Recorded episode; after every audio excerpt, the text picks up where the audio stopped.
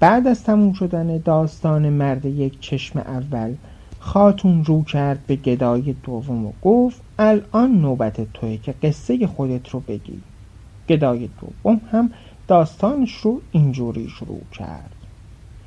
ای خاتون زیبا و بزرگوار که جان ناقابل من در حال حاضر در دستان توست. ای مردان دربند و ای دو خاتون هنرمند.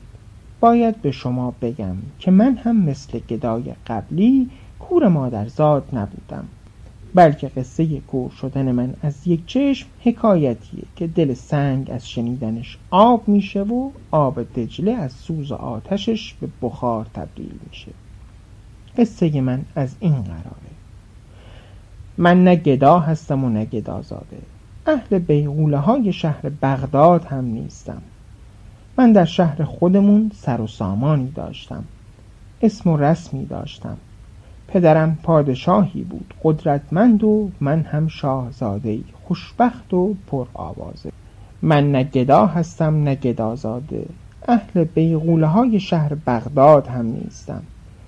من در شهر خودمون سر و سامانی داشتم. اسم و رسمی داشتم. پدرم پادشاهی بود قدرتمند و من هم شاهزاده خوشبخت و پر آوازه.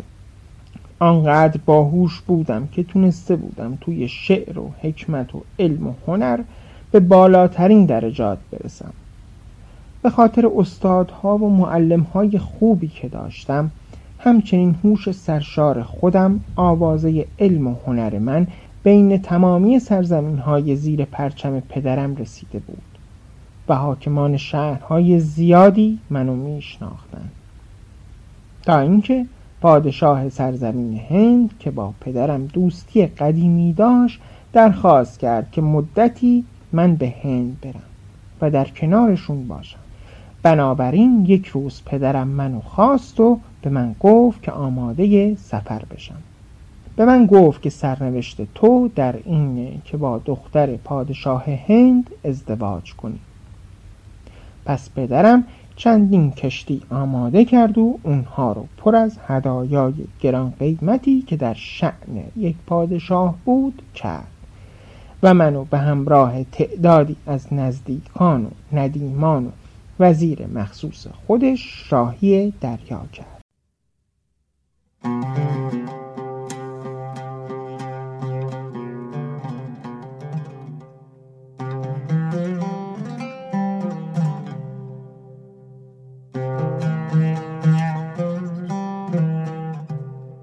Música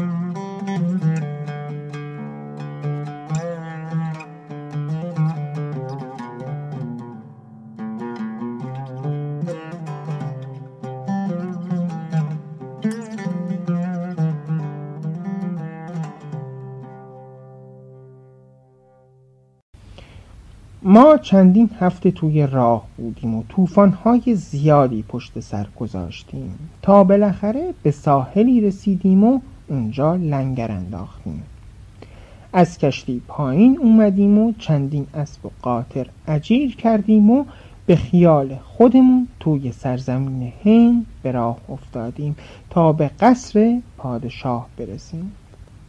اما افسوس و دریغ افسوس و دریغ که ما خبر نداشتیم که به خاطر طوفان‌هایی که گرفتارش شده بودیم راه سرزمین هند رو گم کردیم. اونجایی که لنگر انداخته بودیم هند نبود. و زمانی متوجه این مصیبت شدیم که هرچه جلوتر رفتیم به جای درخت و جنگل بیابون دیدیم و شنزار. که ناگهان دیدیم از روبروی ما گرد و خاکی داره نزدیک میشه. بعد سوارهایی به ما نزدیک شدند که صورتشون رو پوشونده بودن و شمشیرهایی به سبک عربی توی دستشون بود. اونا ما رو محاصره کردن و خواستن حمله کنن که وزیر پدرم فریاد زد. ای مردان نادان ما مهمان پادشاه هند هستیم. بترسید از اینکه گرفتار خشم پادشاه بشید. اون مردها با صدای بلند خندیدن و گفتن اینجا سرزمین هند نیست. بعد فرمان حمله رو صادر کردن و تعداد زیادی از همراهان ما رو کشتن و اموالمون رو به یغما بردن. ولی من از اونجایی که فنون رزمی رو خوب بلد بودم توی فرصت کوتاهی که پیدا کردم از اونجا فرار کردم و خودم رو به بالای کوهی رسوندم. بالای کوه غاری پیدا کردم و اونجا مخفی شدم. توی اون غار یک شبانه روز رو گرسنه و تشنه سپری کردم. فردای اون روز از غار بیرون اومدم و از بالای کوه همه جا رو بررسی کردم تا کسی نباشه. وقتی دیدم همه جا امنه پایین اومدم.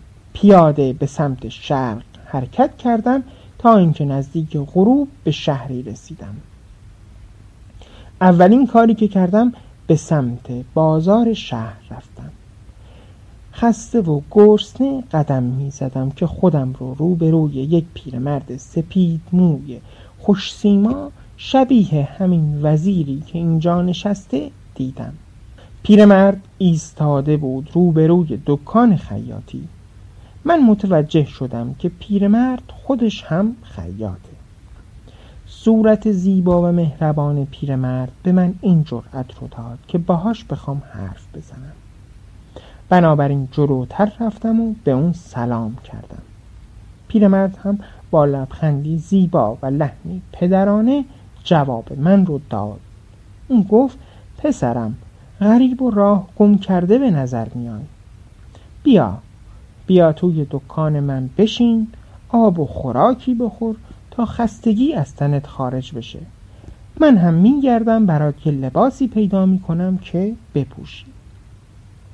بعد از اینکه آب و خوراک رو خوردم و سیر شدم و لباسهای کهنه خودم رو عوض کردم داستان زندگیم رو براش تعریف کردم. اون هم من رو شناخت. اون گفت باید خبر بدی به تو بدم. تو الان توی کشور عربستان هستی و از اونجایی که پادشاه این سرزمین با پدر تو دشمنی قدیمی داره خیلی باید احتیاط کنی که کسی متوجه هویت تو نشه. چون اگر ماجرای اومدن تو به این سرزمین به گوش پادشاه برسه حتما تو رو دستگیر و زندانی می‌کنه. من مدت سه شبانه روز توی دکان پیرمرد بودم. اون هم با مهربانی از من پذیرایی می‌کرد. یک روز که غرق در غم و غصه خودم بودم پیرمرد از من پرسید پسرم آیا تو کاری یا صنعتی بلدی؟ من از تسلط خودم به علوم و فنون روز برای اون تعریف کردم. همچنین از هنر موسیقی که بلد بودم براش گفتم که دیدم سری تکون داد و گفت افسوس. افسوس که این همه هنر و آگاهی تو توی این سرزمینی که همه جاهل هستند هیچ فایده ای نداره. من از تو می‌خوام که در مورد آموختهات با کسی حرفی نزنی. من هم فردا برای تو تیشه و بیل و تنابی می‌خرم و در اختیارت می‌ذارم که به صحرا بری و خار بکنی. شاید به این ترتیب خدا گرهی از کار تو باز کنه من تا یک سال توی سرزمین عربستان و در این شهر ناشناخته خارکنی می کردم. هر روز غروب خارها رو می بردم به یک نون با می فروختم. اون هم در ازاش به من نیم دینار مسی می‌داد اونقدری که بتونم آب و نونی برای خودم دست و پا کنم و از گرسنگی نمیرم. شبها هم می‌رفتم توی دکان مرد خیاط میخوابیدم. توی این مدت یک سال من با دو تا مرد خارکن دیگه آشنا شده بودم که هر روز صبح با اونها که اون مکانها رو خوب میشناختن به جاهایی می‌رفتیم که خارهای بیشتری داشته باشه. تا اینکه یک روز انقدر دور شدم تا وارد صحرای ناشناخته ای شدم و پای یک درخت قطور و تنومند بوته خار بزرگی دیدم. هرچه تلاش کردم نتونستم اون خار رو از جاش در بیارم. بعد به ناچار با بیل شروع کردم زمین اطراف خار رو کندن که دیدم بیل به یک سطح سفت و محکم برخورد کرد. به سرعت خاک ها رو با دست کنار زدم که با یک صفحه مسی روبرو شدم. صفحه مسی رو با زحمت برداشتم. که من هم مثل رفیقم چاهی دیدم که نردبانی به دیوارش تکیه داده شده بود. از نردبان با ترس و لرز پایین رفتم. وقتی رسیدم پایین خودم رو توی دنیایی دیدم که انگار جهان دیگری بود.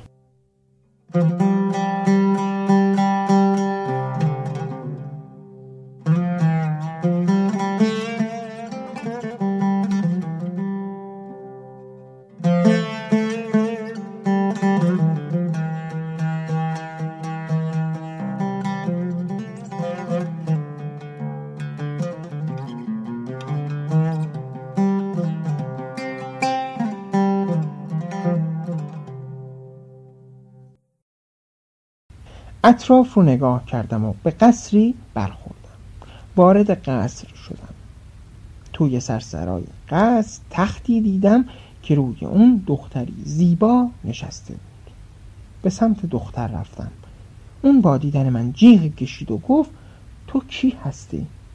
آدمی زادی یا جنی؟ چطور اومدی اینجا؟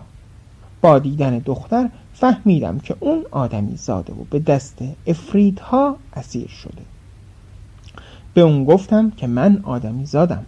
تو چی هستی؟ اون گفت که من پنج ساله که اینجا زندونی هستم و تا حالا پای هیچ آدمی به اینجا باز نشده.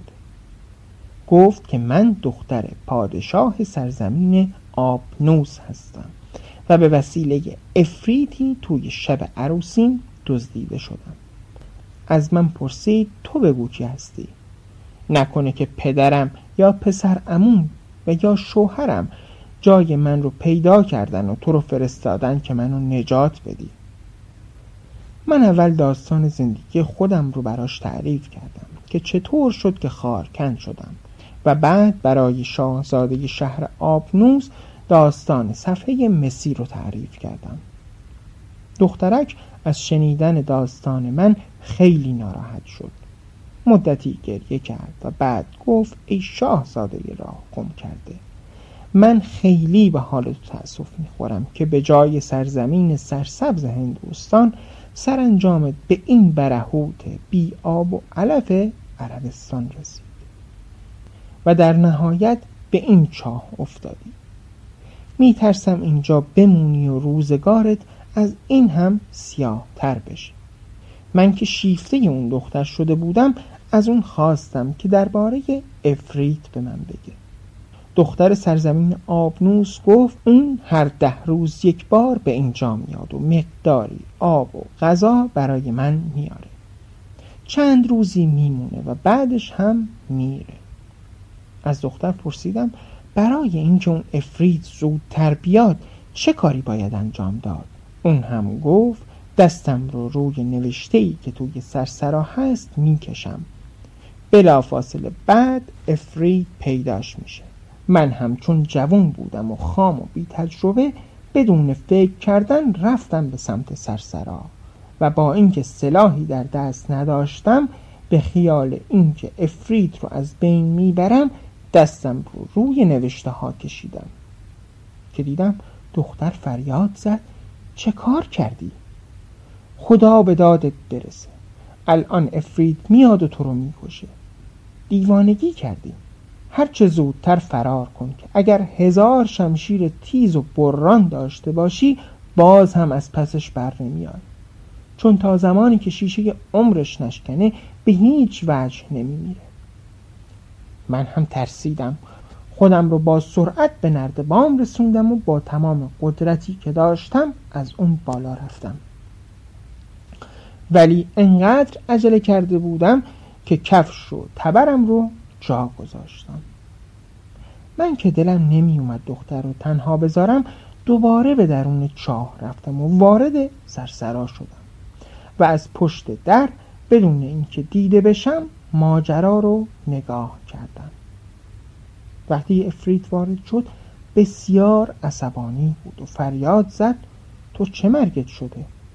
نه اینکه وقتی میام اینجا میگی برو نه اینکه که حرفش رو قطع کرد و گفت اینجا بوی آدمی زادی به جز تو میاد. ای خیانتکار زود بگو که در نبود من چی اومده بود اینجا. بعد چشمش افتاد به تبر و کفش هام. اونا رو بو کرد و گفت این تبر مال کیه؟ این کفش ها رو کی اینجا جا گذاشته؟ که دخترک با صدای ترسان گفت من نمی‌دونم. حتما خودت همرات آوردی و یادت نیست.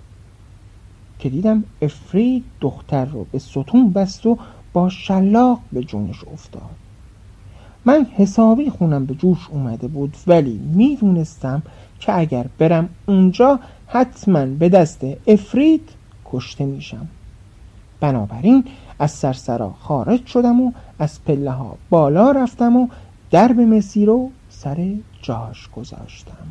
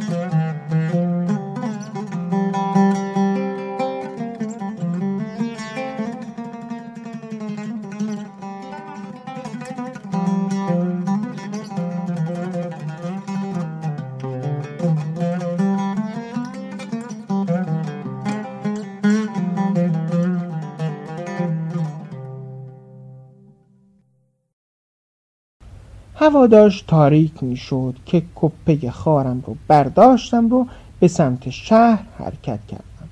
وقتی به دکان نانوایی رسیدم خارها رو کنار تنور روی زمین گذاشتم که دیدم نانوا با صدای بلند فریاد زد که هیچ معلومه که کدوم گوری هستی؟ چرا خار نیاوردی؟ بگو ببینم دیروز کدوم جهنم در رئی بودی که پیدات نشد؟ می‌دونی دیروز به خاطر تو سر به هوا تنورم خاموش مونده بود؟ و اونجا بود که فهمیدم اون چند دقیقه رو که من توی اون زیر زمین با دختر پادشاه آبنوس گذروندم روی زمین یک شبانه روز طول کشیده. با ترس و لرز به سمت دکان خیاط رفتم تا کمی استراحت کنم. دیدم پیرمرد هم نگران نشسته دم دکان. تا من رو دید به سرعت اومد سمتم و گفت پسر دیروز کجا بودی؟ من دلم هزار جا رفت. با خودم گفتم نکنه که اسیر افریدهای زیر زمین شده باشی. ولی الان می‌بینم که سالم و سلامت هستی. خدا رو شکر. بعد اشاره کرد به سر بازار و گفت اون پیرمردی که می‌بینی چند ساعت اونجا نشسته و منتظرت. بند خدا تبر و کفشت رو توی بیابون پیدا کرده و آورده.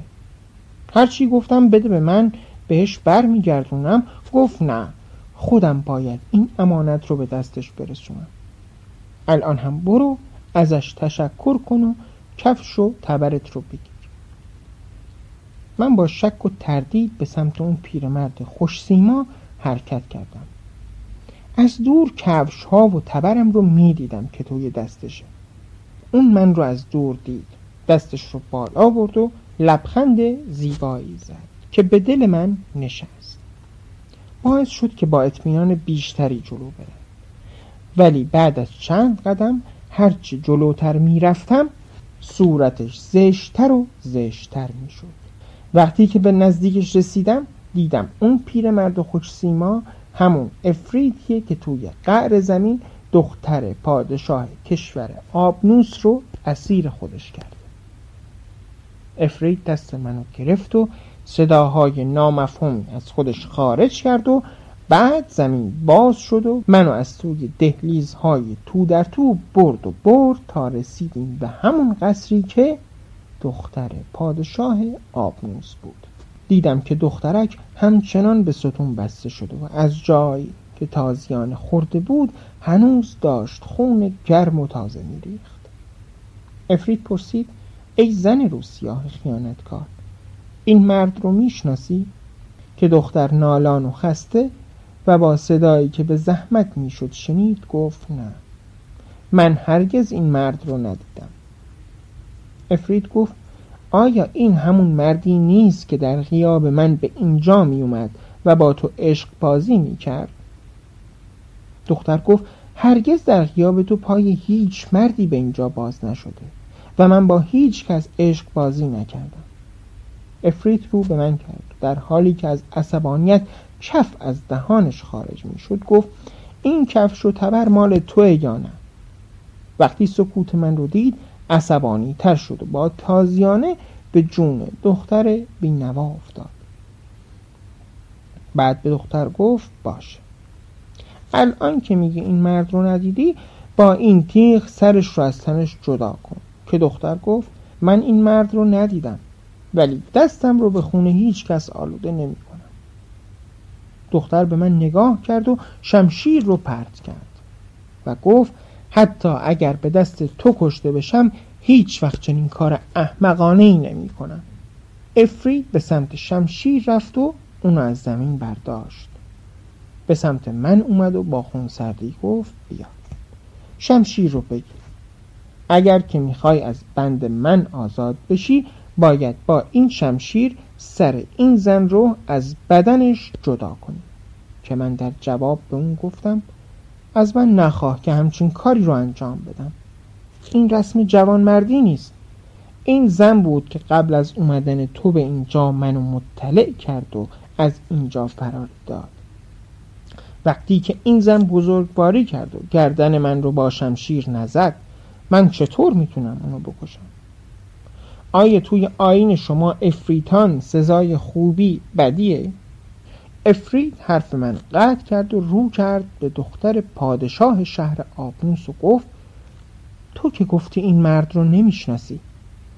پس چطور میگه که با راهنمایی تو از اینجا فرار کرده؟ ای خائن دروغگو! پس این مرد در غیاب من پیش تو بوده.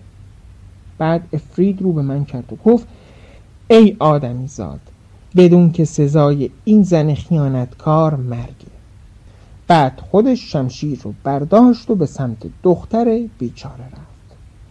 زیر لب قرش کنان گفت الان که شما دوتا اینقدر به هم وابسته هستید که حاضر نیستید خونه همو بریزید خودم همین کار رو می‌کنم. شمشیرش رو بالا برد و با یک ضربه سر زن بیچاره رو از تنش جدا